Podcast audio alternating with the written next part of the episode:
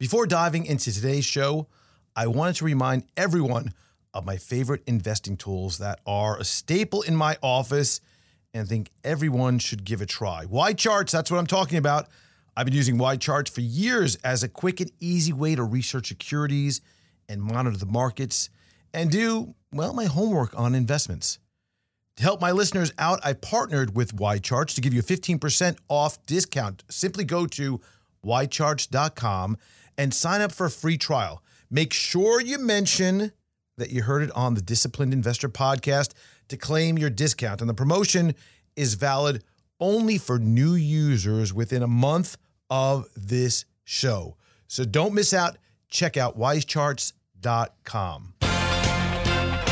The Disciplined Investor is all about you, your money, and the markets. Sit back and get ready for this edition of the Disciplined Investor Podcast.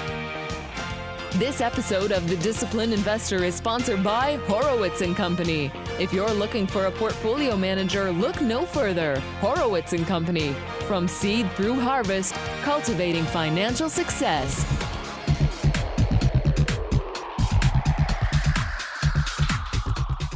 The unemployment report is out. Not so good, though. And, well, that puts the Fed back in play. Labor Day weekend is here, back to school in a new world with new ways. And we're looking back on some interesting times and some things to do as we get into the season of end of year planning. All this and much more on episode number 730 of the Disciplined Investor Podcast.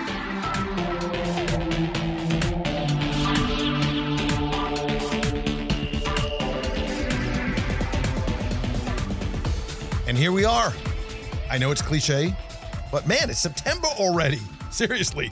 I always viewed September, probably you did too, as kind of the end of the year. Here it comes, right? I got back to school when I was young after Labor Day, growing up in New York. It was kind of the thing, you know, after Labor Day, after the Jerry Lewis telethon, we went back to school. Down here in Florida, you go back to school in like June, May. It's some ridiculous time. Or maybe, no, go back to school in August. I'm sorry, like early August because they want to keep on the same schedule as ah, colleges. Uh, some weird stuff down here and around the country with the timing. But when I remember it best, it was right after Labor Day. Hey, I'm Andrew Horowitz. I'm the host of the Disciplined Investor podcast, also the president of Horowitz and Company Inc. And that's an investment advisory firm, wealth management, money management. That's what we do each and every day for our clients is work with them for their financial planning success, essentially looking at what it is they're doing, how to optimize, and um, make sure that they are in line with their goals, their plans, their future their opportunities, etc. Well, I want to talk about a few things this week in particular as we are getting into that groove of, like I said, you know, back to school, end of year, final quarter coming up and some of the things that we should be starting to think about. But I also wanted to recap the things that are going on in the markets right now. What is happening, the themes, uh, the economic numbers, just to kind of get a quick insight into what is going on in terms of the outlook, the explanation, sometimes not needed. Some people don't care about the explanation. It's like, I don't care why this is doing that is just doing that. And that's all fine and good. In fact, some of the best technical analysts, those chartists out there, don't even care the rhyme, the reason, or even what the particular name of a security they're looking at on a chart is. They don't care what it does or what it what it is. All about is what it's done and what it is potentially going to do. That is their job. Sometimes they go so far in training to blank out the name of the security and say, "Here's the chart. Make your uh, take a review of it, make your plan on it. What's the outlook? Where's the positioning that you're going to take on this? The what if then concept. What are we looking at in terms of what has happened? If this happens, what will be the outcome? The if then. If it goes up by here, above here, hey, that's a long opportunity. If it goes down by here, we're going to cut our losses, etc. These are the kind of things. But some other people, you know, they're like, hey, I like to know what's going on and why it's happening.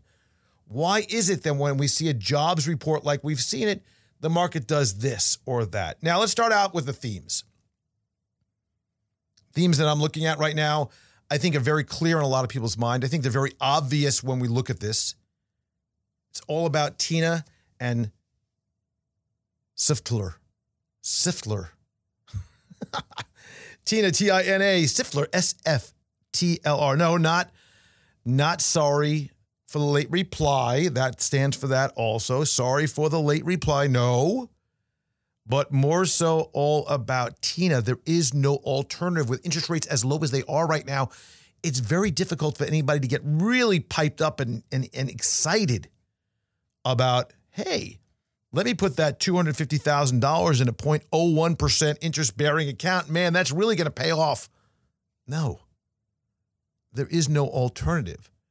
Should I put it in bonds where there is a relative high on prices right now with the with the prospect of inflation coming and really not much more wiggle room to the downside on yields potentially unless we go negative in the US and not even further negative on European bonds, Japanese bonds, and probably not going to see negative interest rates in other areas around the world, as we know that this experiment has not really worked.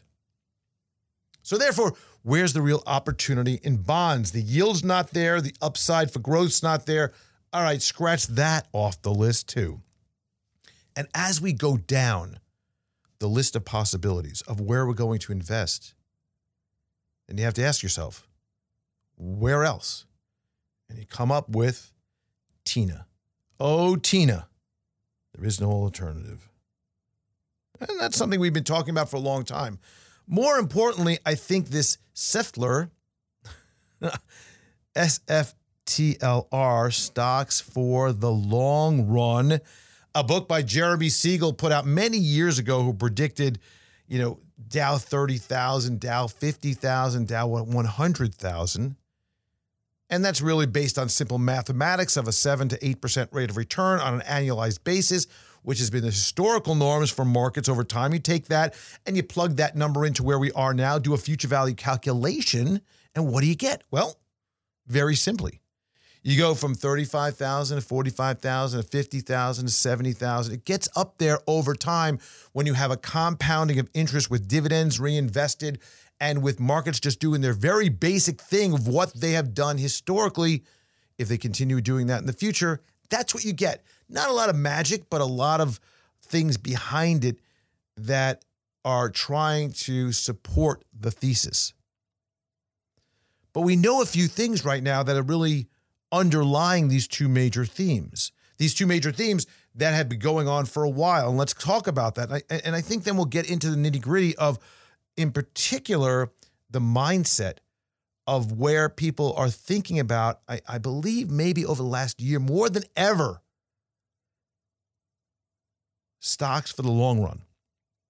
Well, right now we have rates and inflation expectations that I think are pretty well anchored in the market, stealing a phrase from the Fed. And well anchored, what I mean by that is we all drank the Kool-Aid. we all, you know, we all are, yeah, well, that makes sense. It's transitory. Well, they tell us that. Sure. We drank the Kool-Aid. Well anchored, same discussion. You could substitute anytime somebody says well anchored for drank Kool-Aid. And I think the idea that rates are going to stay long for an exceptionally long period of uh, low for an exceptionally long period of time, and inflation probably is not going to continue its ascent forever. I think we'd all agree to that. There'll be a point, one way or another, that there is a slowdown in the pricing structure. And usually that happens when you get to that equilibrium point where supply demand comes in, and then on top of it, you have, well, I just can't afford that. And things start to regulate. So, right now, we're in a very substantial period when there is a major amount of demand. And more importantly, due to supply chain constraints, manufacturing constraints that are above and beyond what is a normal circumstance. I was on the uh, on the boat last week with a friend of mine. We're talking about things, and he does technology um, related hardware, software, and uh, and consulting. Major company works uh, for some big companies that he does applying for. And he told me that his hardware side, which is usually somewhere in the five to ten million dollar backlog, is now at a fifty million dollar backlog.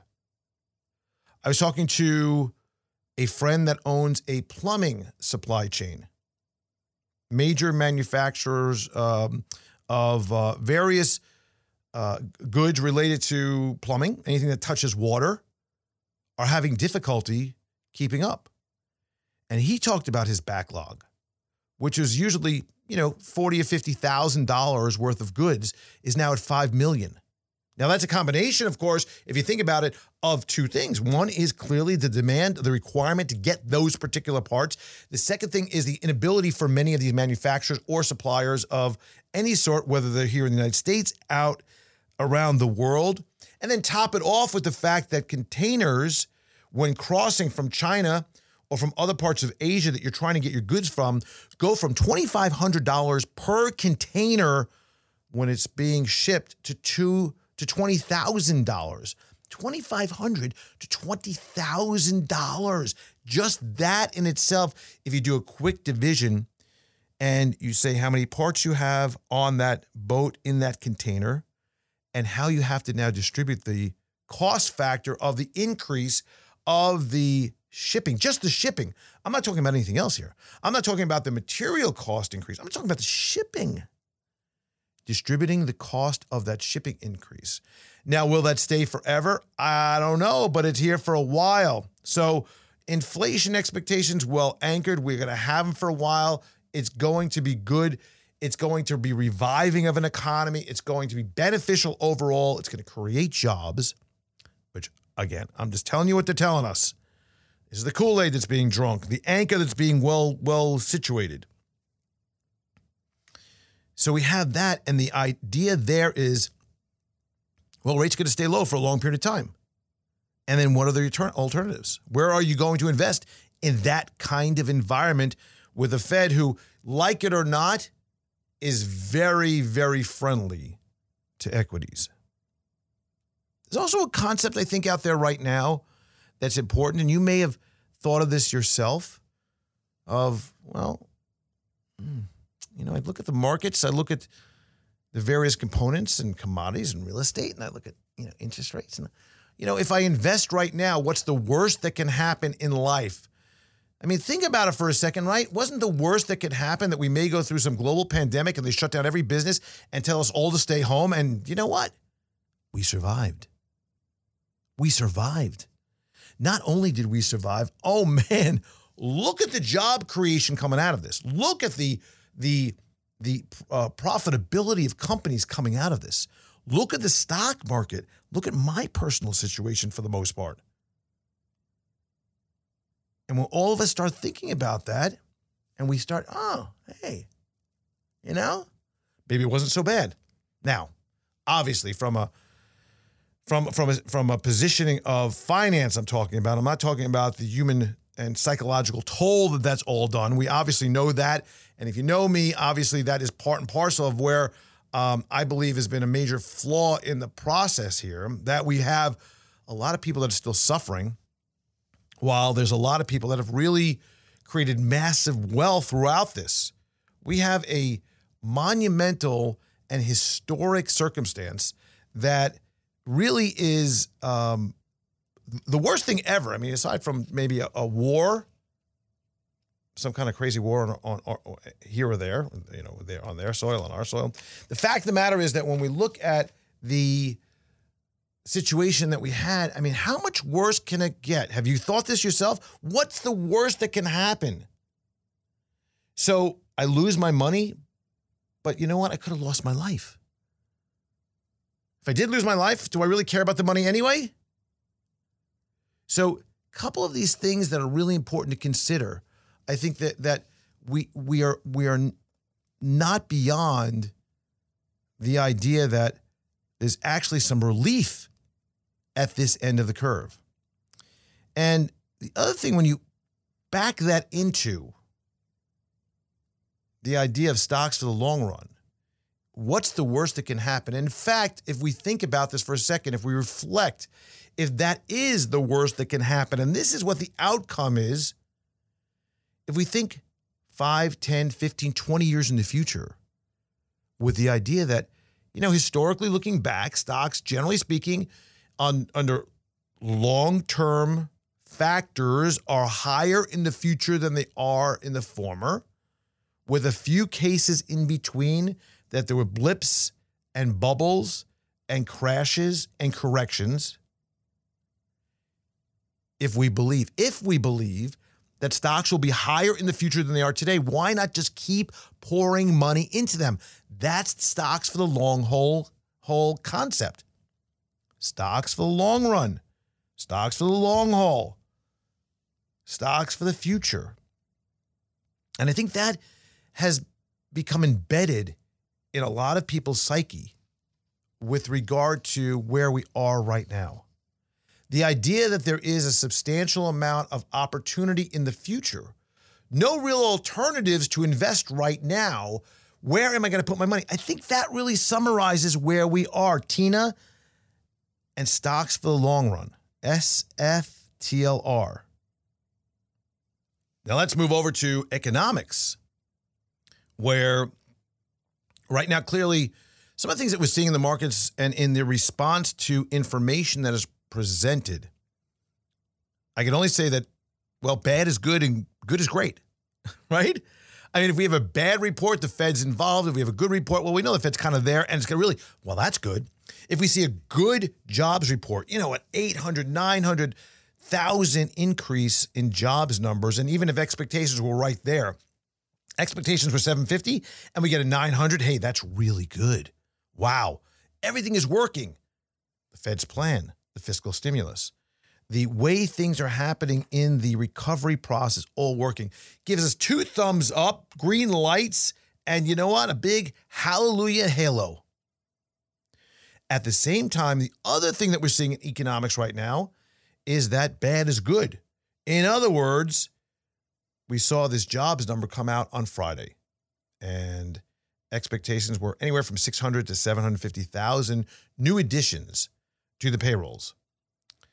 And what happened was we only saw about 225,000 new additions to the payrolls for a variety of circumstances that some of the economists were basically saying, well, you know, there's some real wonky seasonality, that's going on right now.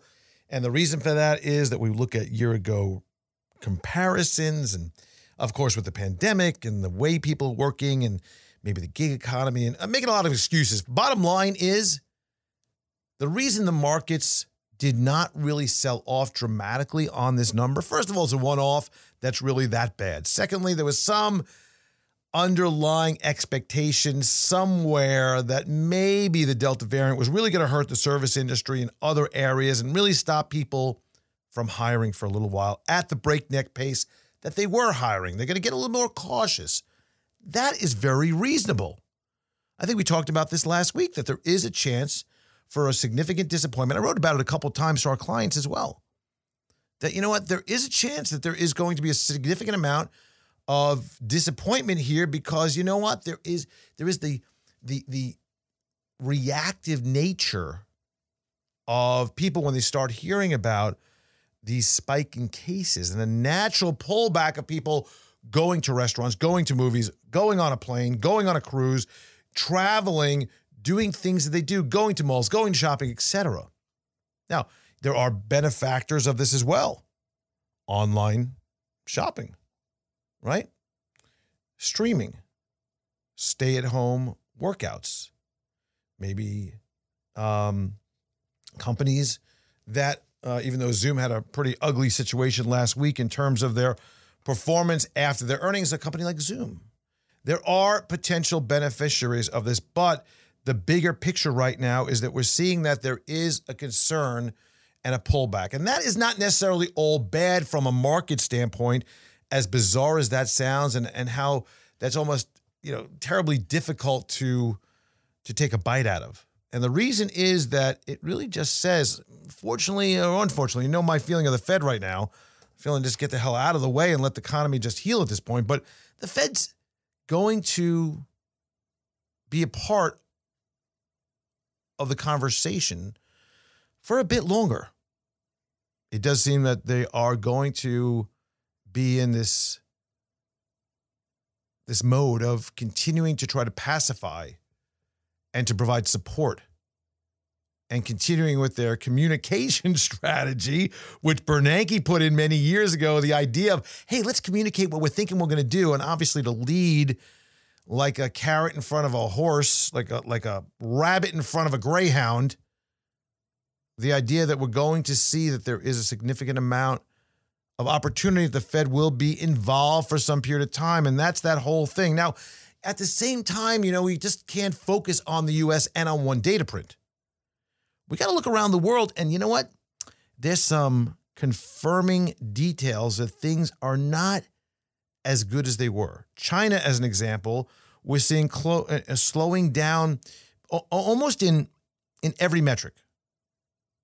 You know, as the reboot and the restocking kind of eases, where people are not going out. Well, the start. I heard they're starting again. I heard Charmin Gate is starting again. I got to look into that. But the idea that people are hoarding. Now you think about the story I told you earlier, where I have a friend who's in a business and he has a fifty million dollar backlog. And what does he say to his customers and clients? He said, "Hey, you know what? Just wanted to let you know it's going to be a while till you get your goods." And what does the customer do? Well, he doesn't pull that order because if he pulls the order, he feels like he's going to go to the back of the line and have to wait that much longer to get the next product. But what does he do? Not only does he not pull the order, probably, probably goes and orders even more to make sure that the next order isn't delayed. Thinking even further in advance and usually maybe saying, ah, we have a two month window to get a particular product that we want in. And, you know, right now it's at a six month window. I better start putting more orders in, creating even more of a backlog and higher prices because now you have more demand again. So they're stocking up in a different way right now, not due to panic necessarily, but due to the fact there's a realization that there's a real clog in the supply chain. I mean, I've done this.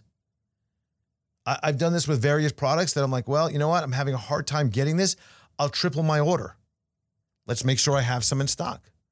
Whether it's a particular paper there was for a while to uh, I drink these uh, Propel energy drinks, or not energy, but these waters, uh, these energy uh, flavored waters, uh, uh, fruit flavored waters, and couldn't get them for a while. This particular flavor that I like. So what do you do? Triple ordered. Make sure I got them in stock that I wanted. Again, what does that do? It really puts more of a crimp on the supply chain. So right now we have a situation where for a lot of the economics, it's a it's a heads I win it's a tails I, I win also. Uh, the other thing I want to talk about, kind of a lot of things to talk about with regard to market issues, and I also then we're going to talk about um, uh, what we need to be doing for the end of the year. There's a couple of important items that we really need to get to, but uh, there's been an interesting rotation that's been happening in the markets. So we went from uh, kind of an everything trade to much more of a, I would say, a streamlined uh, and, and a very concentrated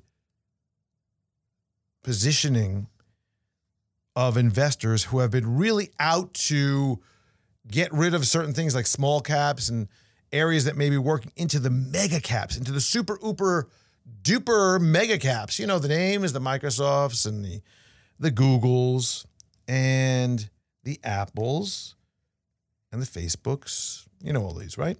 Um, they've been on fire. They have been absolutely taking a tremendous amount of market share. Even with a bad report for Apple potentially about their take from some of the players in the in, in the uh, in the App Store, stock hit an all-time high.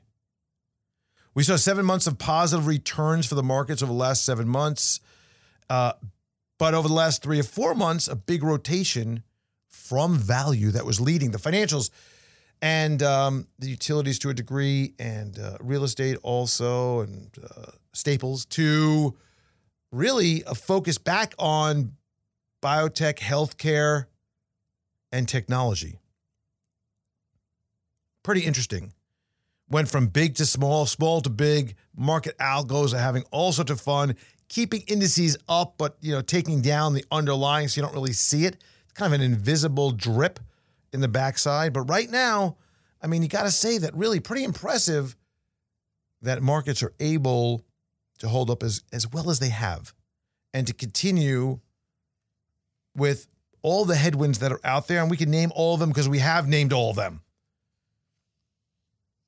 Particularly the idea of consumer confidence, which I'm going to get to in a second. Before I do that, I'm talking for a moment to advisors and all you advisors that are listening. There's a lot of you, I know that. Investment folk that are professionals.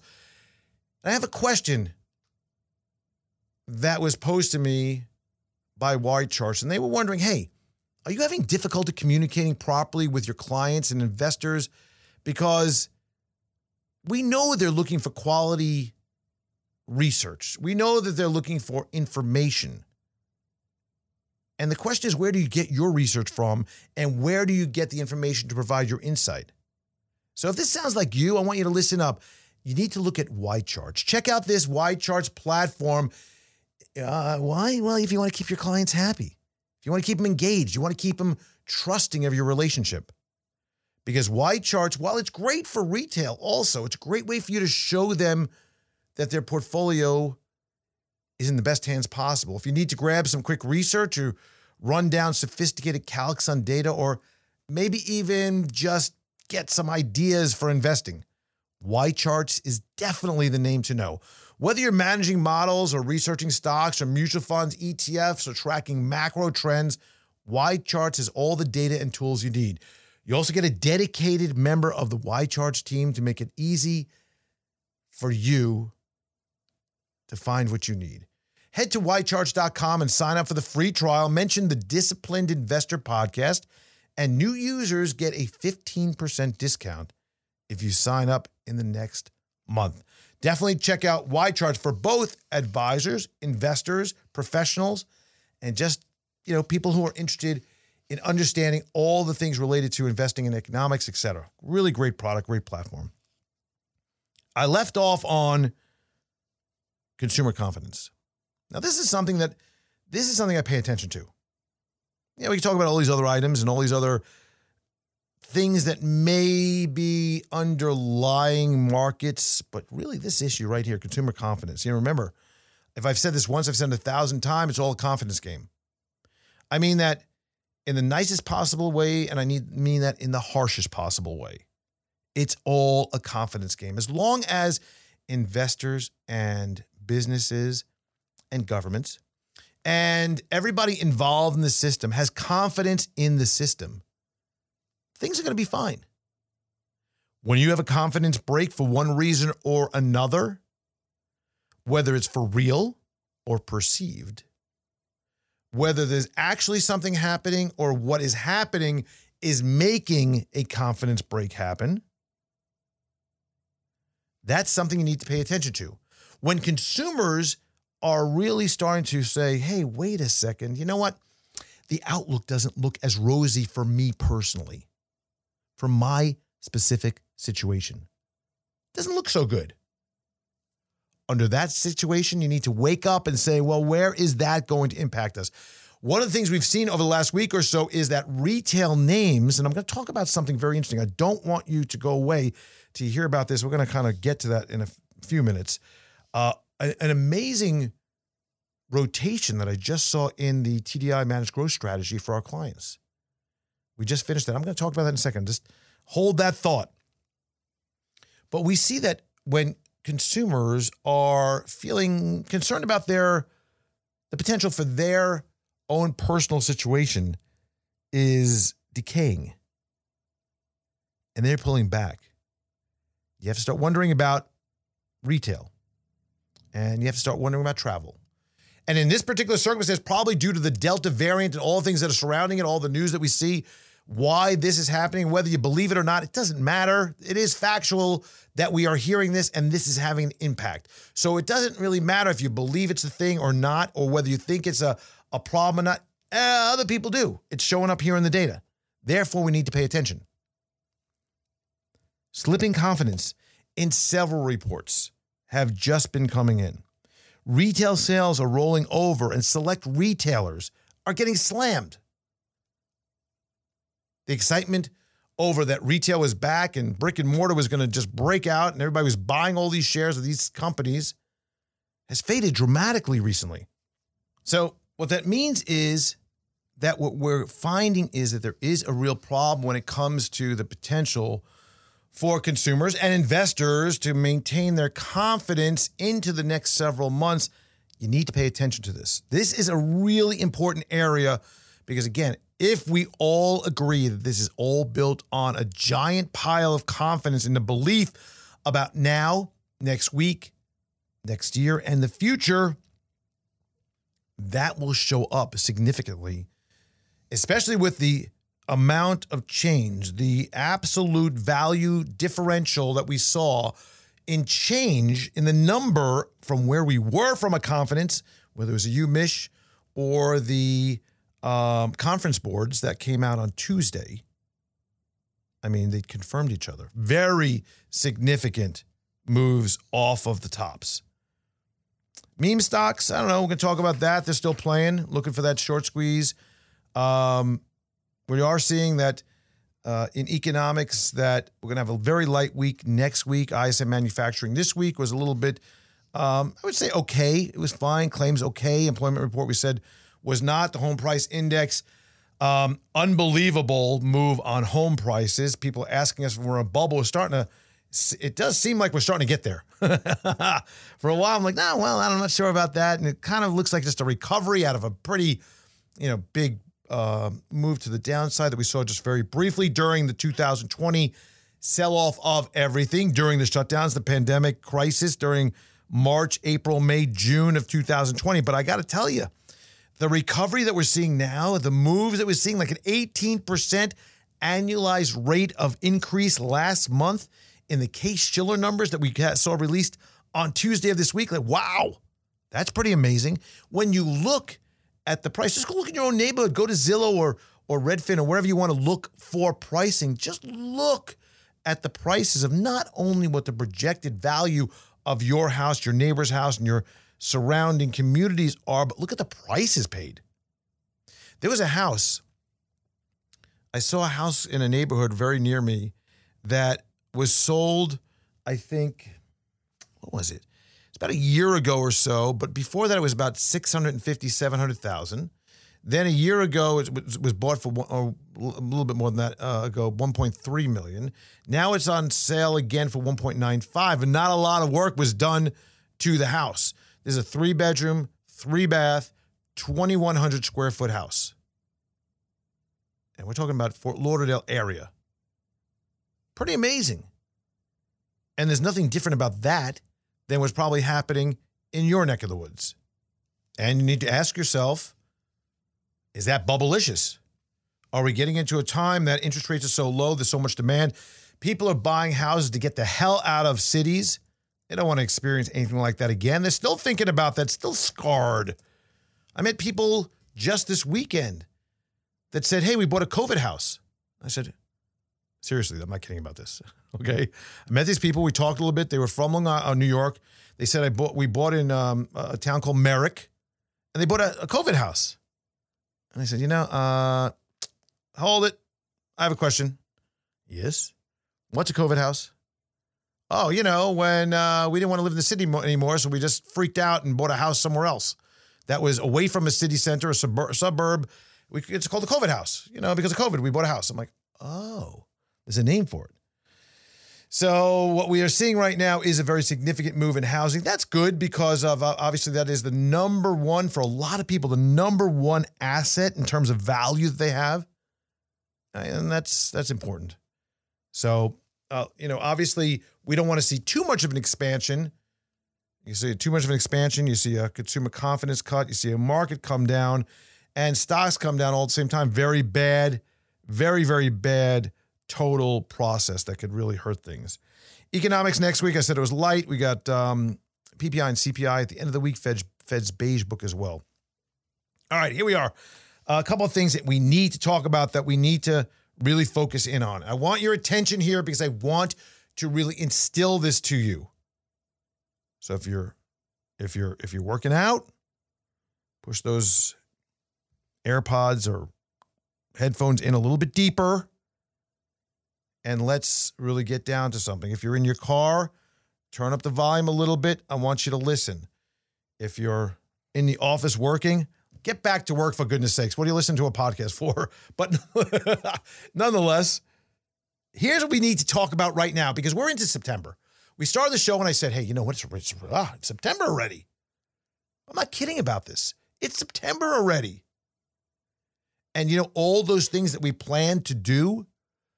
Yeah, I know the diet that kind of got away from us. Uh, I get, I get that. I know, I know some of the other things you want to read five books this year, and I get it. But this is important because those things, as yes, your health is important, and and obviously keeping well read and educated and all is is is extraordinarily important.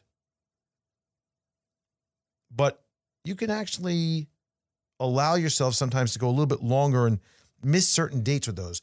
What I'm talking about here are things that you cannot miss a date on. The end of the year is the end of the year from tax standpoint, from retirement plan standpoint, capital gain standpoint. There are a lot of things that you need to do to make sure that you are properly set by the end of the year because the books close December 31st. It's not like, like oh, yeah. You know what? I know. I want to take that loss in this year, so let me sell it on the 3rd of January. No, it doesn't work like that. It's not like, uh, you know, I'll start my diet on Monday. No. These things have to be done.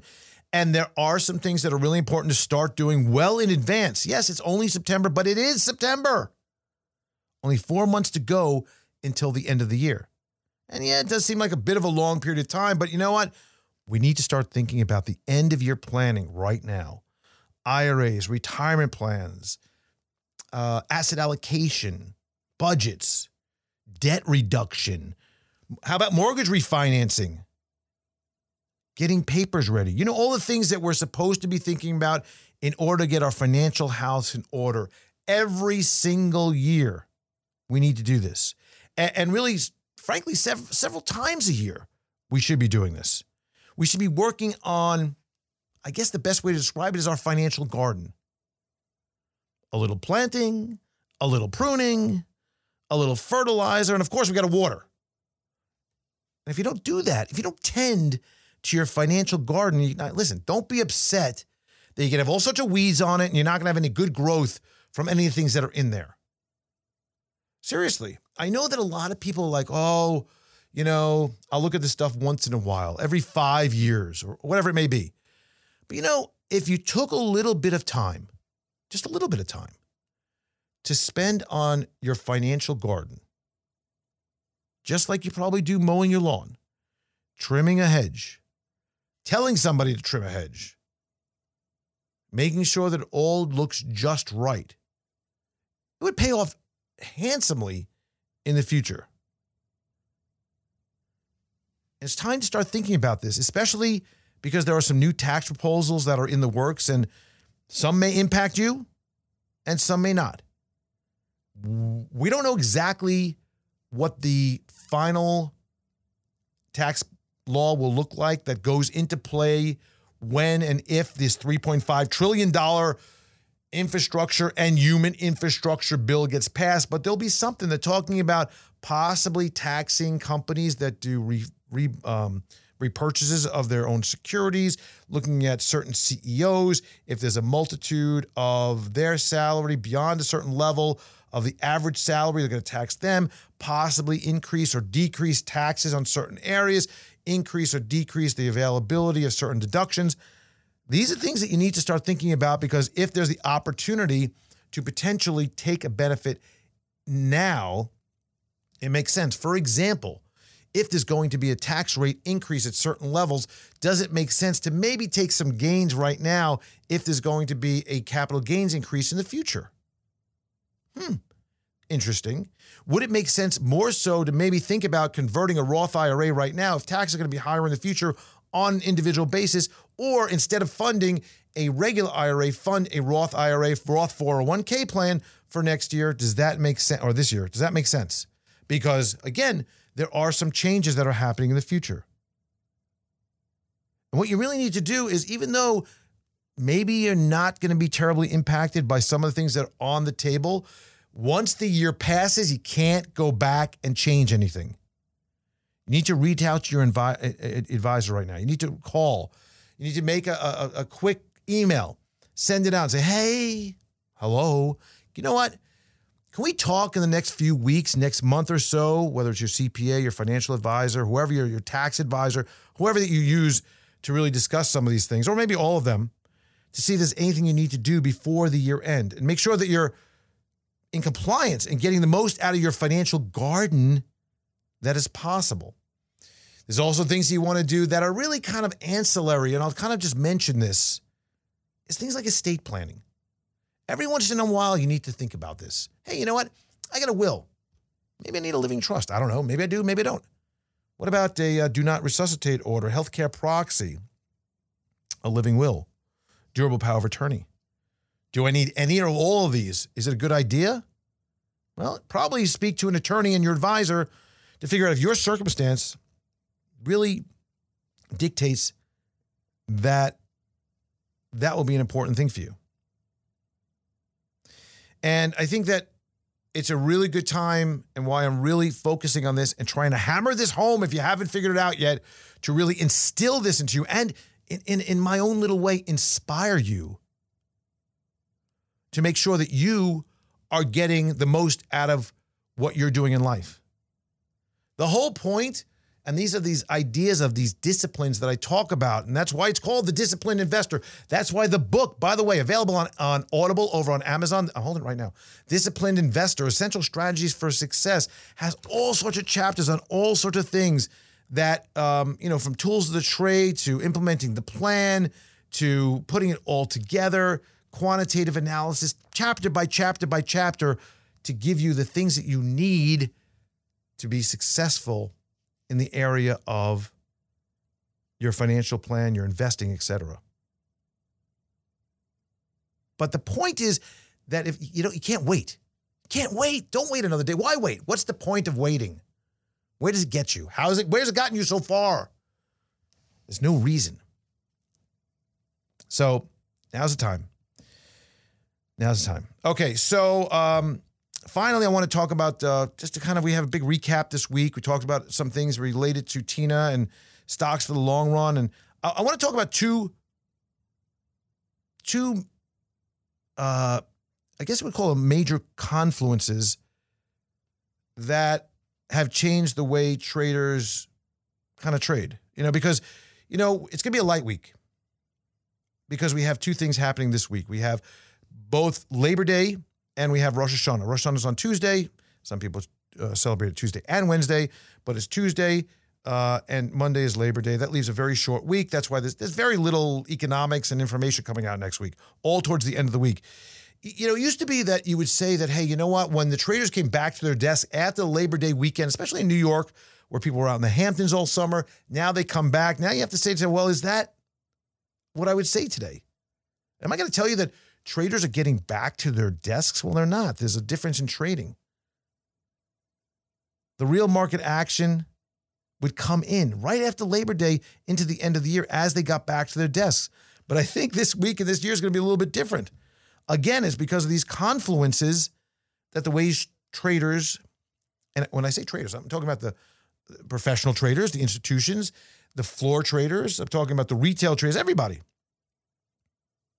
And one of the big things is for a long time now, you know, this is no secret here. There's not like I'm, I'm parting the sea and saying, oh, you, oh, that Horowitz is, oh, it's brilliant. No, you know this for a long time now.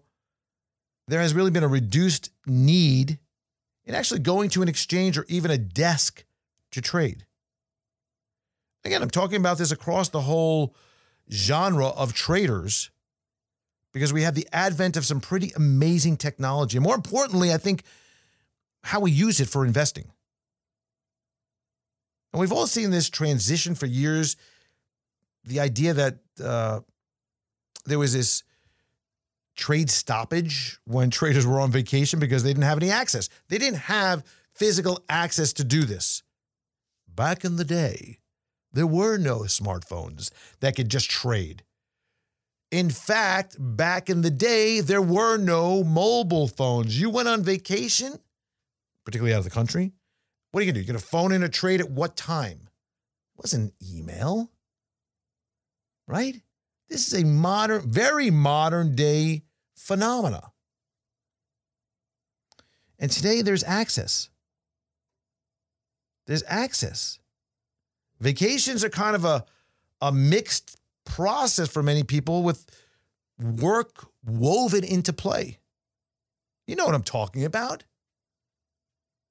So I don't think there's going to be a major change in participation that we saw in the past where, hey, it's summer, now it's not summer. It's vacation, now it's back to work. I don't think that's going to be the same. Yes, we'll probably see the seasonality of summertime as we saw it with basically less volume. It's just what it is. It's maybe hot and people are doing other things. But I think that we will see the expectation for a pickup in mid September. But I don't know if necessarily is that black and white as we saw it in the past. And there's been a lot of talk that September is historically a rough month, right? People get back, they start making plans, they start taking profits. You know what? They get a lot of worry towards the end of the year. But I want you to remember something because I've been seeing this really a lot recently that these are all statistics and can be skewed in one way or another with just a few inputs. What I want you to do is focus on the trend and the information that's really right in front of us rather than some wonky stat. But I just thought that was interesting to point out that differential of, of how it used to be versus how it is now when it comes to trading.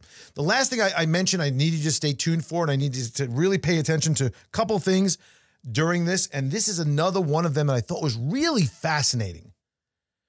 And that was um, just quickly before we wrap up that there was this major rebalance we did that we do every three months in the TDI managed growth portfolio, right? The strategy that we look at where we have um, both the long and the short side of things, and we use quantitative analysis to pick the stocks and the core positioning. And the core positioning is based on some very important factors of growth of revenue and, and earnings and a variety of other factors. But the bottom line is what I thought was so amazing was the significant reduction in the retail and consumer names and consumer discretionary names and an outsized increase in industrials. Now, I got to tell you something. I've been doing this a while. A couple things that don't really come into the portfolio that often are like hardcore industrials and banks, money centers. They just don't have the growth potential, a lot of these. But the increase in the industrial names in the portfolio is showing you the power of the fiscal stimulus, the power of the reopening, the power of the growth of this economy as earnings are just tremendous in this sector. And, and these are the kind of names that you would think that should work well if we do if we have an increasing interest rate environment over time. You know, assuming the lambda variant and this new mu variant aren't like delta and there's a general decrease in the virus spread in the future, which kind of I'm betting on. I think that's major um, a major reality, kind of the waves that we had, and you look at historical pandemics and the waves that are out there, et cetera. This seems to be that maybe, fingers crossed, this could be the end of all the different uh, harsh variants right now, especially with more and more people becoming vaccinated, and if not vaccinated, getting it and becoming uh, having antibodies, et cetera. So we have a huge infrastructure spend that's going to be happening, et cetera. So this kind of makes sense with an increased interest rate, slowdown of the virus uh, into the future, major spend on infrastructure. Really interesting to notice um, from the screening or the quantitative process of the strategy that we do have a significant amount um, of increase, very significant, very noticeable increase in um, in the industrials in the portfolio. I thought that was really fascinating. Plus, with all we talked about with confidence and the consumer confidence numbers waning a bit, how there was um, a very interesting reduction in consumer discretionary. Find it fascinating. In closing, a few things. Financial gardening season, here we are. Get to work. Get out your shovels, get out your, your gloves, your, your little pruners.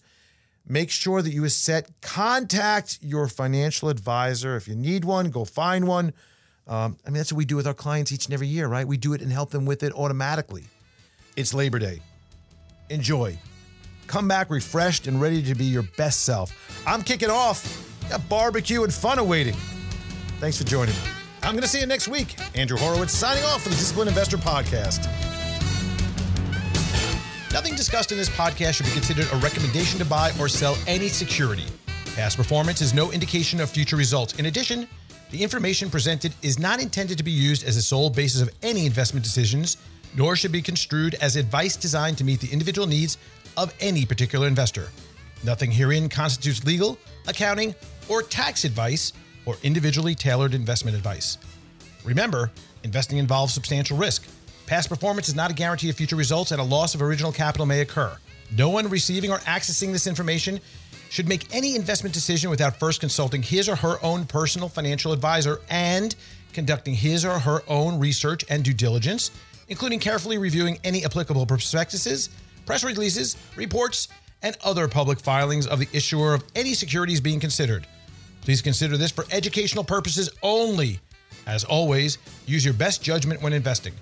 Horowitz and Company Inc. is registered as an investment advisor with the state of Florida and conducts business in other states where it is properly registered or is excluded from registration requirements. Registration does not imply any level of skill or training. Advertisements are not related to the host or affiliates and are not considered recommendations by the host of the show or any affiliates of Horowitz and Company.